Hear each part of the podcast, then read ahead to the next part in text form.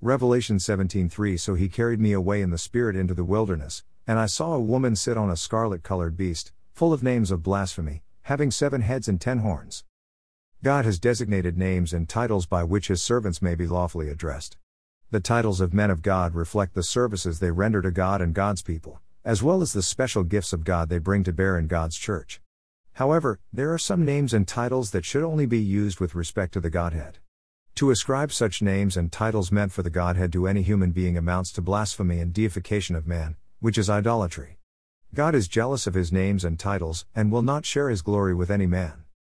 Exodus 34:14 For you shall worship no other God, for the Lord, whose name is jealous, is a jealous God. Isaiah 42:8 I am the Lord, that is my name, and my glory will I not give to another, neither my praise to graven images. For the avoidance of doubt, let us go to Scripture to find the titles by which men of God or servants of God in the New Testament church may legitimately bear. Ephesians 4:11 And he gave some apostles, and some prophets, and some evangelists, and some pastors and teachers. 1 Timothy 3:1 This is a true saying, if a man desire the office of a bishop, he desires a good work. The Acts 2017 and from Miletus he sent to Ephesus, and called the elders of the church. From the scriptures cited above, we find the entire range of names and titles servants of God who rule over God's church may be lawfully called. A man of God may be an apostle, a prophet, an evangelist, a pastor, or a teacher, depending on his calling and the spiritual gifts he operates. If a man of God oversees a group of God's people, he is a shepherd, a pastor, or a bishop. These terms all mean the same thing a superintendent or an overseer. Every member of the fivefold ministry apostle, prophet, evangelist, pastor, and teacher is an elder in the church of God. These are the titles and names by which servants of God in the preaching ministry may be legitimately called. Now, let us examine some titles servants of God bear that are offensive to God, and may be outrightly blasphemous. We will look at these titles in the light of the Word of God. Psalms 111:9 He sent redemption to his people, he has commanded his covenant forever, holy and reverend is his name. The first of these names of men of God we want to examine is reverend. The word reverend means to fear, to revere, or to be afraid of. It is a name that is ascribed to God in the Scriptures, as the Holy One who deserves to be feared and held in awe.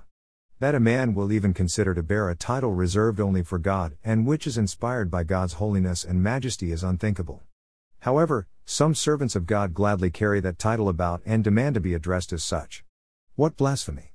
What an affront to God that a mere servant, a mortal man made of dust, will decide to contend with his Maker and rub shoulders with God. A mere man to be called a reverend? This is crazy. This is blasphemy. Another title people call men of God that I find unscriptural and an affront to God is Pope, Father, or Daddy. Used of men who begat us in the flesh in the context of earthly or natural fathers, there is no problem with the title. But, used in the spiritual sense to mean spiritual fathers, I find it unscriptural and an encroachment upon God's prerogative. Matthew 23 9 And call no man your father on the earth, for one is your Father, which is in heaven. Our Lord makes it abundantly clear that we have only one spiritual Father in heaven, and as such, we should not call any man of God Father, in the spiritual sense, here on earth. We are all brothers and sisters in the faith, and only God in heaven is our Father. To address any man of God as Father or Daddy or Pope, in the spiritual sense of the word, is unscriptural and blasphemous. Servants of God, you are a brother to every other believer.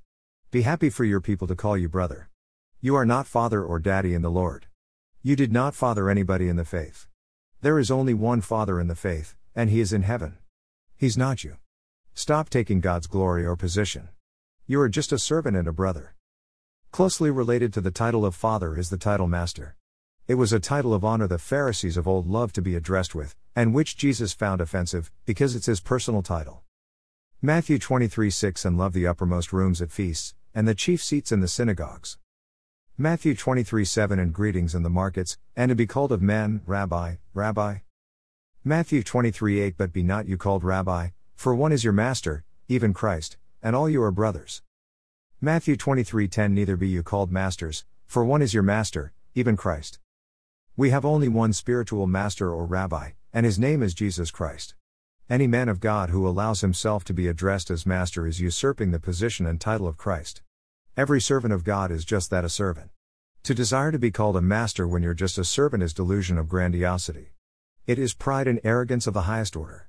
It is blasphemy. Another blasphemous name and title commonly ascribed to men of God is the title of general overseer or archbishop. It is enough that a servant of God be called an overseer or a superintendent of God's people. However, there is only one chief overseer over the house of God, the Lord Jesus Christ. Christ is the chief shepherd and general overseer of his church and not any man. He alone is the chief bishop or archbishop of his church.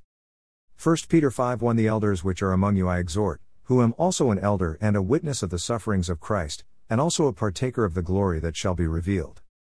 1 Peter 5 2 Feed the flock of God which is among you, taking the oversight thereof, not by constraint, but willingly, not for filthy lucre, but of a ready mind. 1 Peter 5 3 Neither as being lords over God's heritage, but being examples to the flock. 1 Peter 5 4 And when the chief shepherd shall appear, you shall receive a crown of glory that fades not away. 1 Peter 2:25 For you were as sheep going astray, but are now returned to the shepherd and bishop of your souls.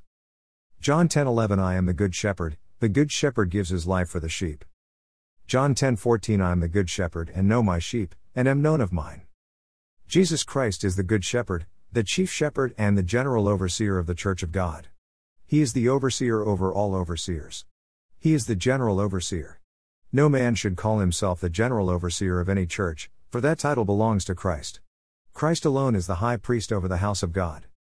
Hebrews 10:19 Having therefore, brothers, boldness to enter into the holiest by the blood of Jesus. Hebrews 10:20 By a new and living way, which he has consecrated for us, through the veil, that is to say, his flesh. Hebrews 10:21 And having an high priest over the house of God. Hebrews 10:22 Let us draw near with a true heart in full assurance of faith, having our hearts sprinkled from an evil conscience, and our bodies washed with pure water. Hebrews 4:14 Seeing then that we have a great high priest, that is passed into the heavens, Jesus the Son of God, let us hold fast our profession. Hebrews 4:15 For we have not an high priest which cannot be touched with the feeling of our infirmities, but was in all points tempted like as we are, yet without sin. Hebrews 4:16 Let us therefore come boldly to the throne of grace, that we may obtain mercy and find grace to help in time of need. Closely related to the title of general overseer are such titles as prelate, primate, and cardinal. They mean first in order of preeminence or first in importance. The only one who is preeminent in the church of God is the first begotten, who is the head of the church.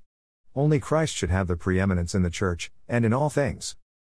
Colossians 1:16 For by him were all things created, that are in heaven, and that are earth, visible and invisible, whether they be thrones, or dominions, or principalities, or powers, all things were created by him and for him. Colossians 1:17 and he is before all things and by him all things consist. Colossians 1:18 and he is the head of the body, the church, who is the beginning, the firstborn from the dead, that in all things he might have the preeminence. It is only arrogant, proud and boastful men in the church who love to have the preeminence among the brethren. Only such worldly minded people who love the praise of men, as well as exaltation and glory, revel in being called primates, prelates or cardinals. 3 John 1 9 I wrote to the church, but Diotrephes, who loves to have the preeminence among them, receives us not. 3 John 1 10 Why, if I come, I will remember his deeds which he does, prating against us with malicious words, and not content therewith, neither does he himself receive the brothers, and forbids them that would, and casts them out of the church. Such men who love to have the preeminence among the brethren usually are destitute of the Spirit. They are carnal men who have no understanding of what it means to be a minister or a servant of God. A minister is a servant. A servant is not a lord or a master, but some power seeking and glory chasing ministers of Christ would rather be lords over God's heritage than be just servants. They must therefore have the befitting titles to match their lordship. 1 Peter 5 1 The elders which are among you I exhort, who am also an elder and a witness of the sufferings of Christ, and also a partaker of the glory that shall be revealed. 1 Peter 5 2 Feed the flock of God which is among you, taking the oversight thereof, not by constraint, but willingly, not for filthy lucre, but of a ready mind. 1 Peter 5 3 Neither as being lords over God's heritage, but being ensamples to the flock. The problem with some of our leaders in the church is that, they copy the worldly leaders in seeking to be served and honored by all. They think honor comes by amassing outlandish titles and having people genuflex to them. They think having flattering titles makes one really great. What delusion! Let's hear what Jesus has to say about this carnal quest for greatness. Matthew 20 25 But Jesus called them to him, and said, You know that the princes of the Gentiles exercise dominion over them, and they that are great exercise authority on them. Matthew 20 26 But it shall not be so among you, but whoever will be great among you, let him be your minister. Matthew 20 27 And whoever will be chief among you, let him be your servant. Matthew 20 28 Even as the Son of Man came not to be ministered to, but to minister, and to give his life a ransom for many. John 13 13 You call me Master and Lord, and you say, Well, for so I am. John 13 14 If I then, your Lord and Master, have washed your feet, you also ought to wash one another's feet. John 13 15 For I have given you an example, that you should do as I have done to you. John 13 16 Truly, truly, I say to you, the servant is not greater than his Lord, neither he that is sent greater than he that sent him. John 13 17 If you know these things, happy are you if you do them.